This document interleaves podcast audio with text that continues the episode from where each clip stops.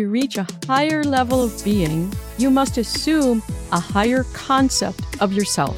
To become a different person, you must assume that new person that you wish to become before you can become that. If you will not imagine yourself as other than what you are, then you will remain exactly the same. Becoming a new you is about inventing a new you. And really, you can do it almost out of thin air to begin acting like a new you long before you become a new you. This is how it has to happen. You have to imagine your new you first, and then take the steps to become that new you while you're acting as though you already are that new you. Does it make sense? It sounds simple. Is it easy? Mm, maybe yes, maybe no. There's steps involved as long as you have a burning desire to change. That's the only way that change can happen and can be accommodated. In order to change and grow, we have to want to. But when you want to, it's also important to have tools and techniques and ideas.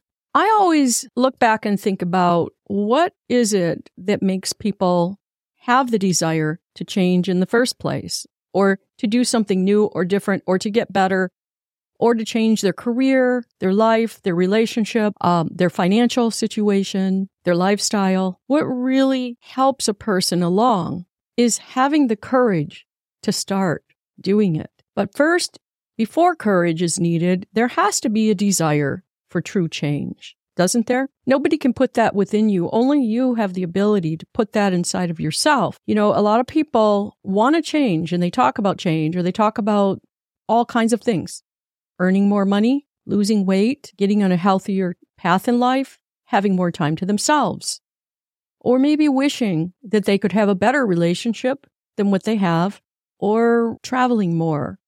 Whatever it is that you would like to have in this life, one thing is for certain. You first have to really want it bad enough, or nothing can happen. Remaining the same and remaining within the same concept of yourself is not going to change a thing. And really, what we're talking about here is manifesting your desires in such a way that you understand the principles of actually manifesting something different in life.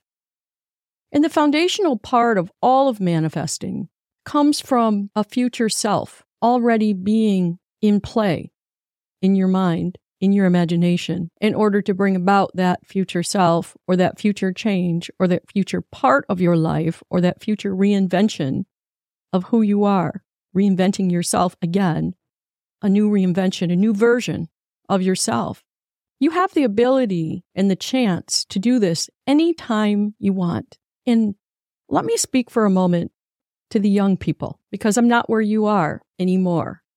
But I was a minute ago exactly where you are. And I'm here to tell you that 30 years flies by like the flash of a pan. I have no idea how I woke up and I'm 62 years old and I don't know how I got here so fast. If you're in your 20s and 30s and 40s and even 50s, you better get to it. This is what bugs me about people in general of all ages, all age groups. People act as though they have all the damn time in the world. But you don't have all the time in the world to dilly dally around being afraid of making a decision, being afraid of making a change, thinking I'll deal with it tomorrow. And then a year goes by and you've done nothing to make yourself better or to make your life better or to make a change that you really want to make, but you're just too darn afraid to make it. Let me ask you this. What's your real problem with making that change? What is it? What are you so darn afraid of? Hard work? Laziness? Don't feel like it? Afraid? Just terrified to make a change? For what? I don't get it. I don't understand why people are afraid to make a change. That is not something I can relate to that much because I've lived my entire life making the changes that I want to make, when I want to make them, how I want to make them, for what reason I want to make them. That's just not something that I've allowed to occupy a lot of space in my personality, in my lifestyle, my friendships, my relationships, my money, anything. If I don't like where my life is at right now, I'm going to leave that part. I'm going to do something different. And I always have, as long as I am true to myself. I'm not out to please other people or to say things or not say things that I think are going to be acceptable or are going to make other people happy or not going to rock the boat or piss someone off or whatever it is. Because life is way too short to sacrifice your own God given gifts and talents to waste on something mediocre or you dislike or you're just unhappy with all came here for a purpose. Every single one of us been given something that is good to share with others. All of us have a gift, whatever that gift is. It's up to each of us to remember and find it in our lifetime. But only those of us who are energetic enough or are not afraid to look or are not afraid to rock the boat and make the changes we need to make with the years we've got left that satisfy our own soul. That is my message today. I thank you for being here, and I hope you watch again. I'm Kate Wilder, and this is the Wilder Talk Show.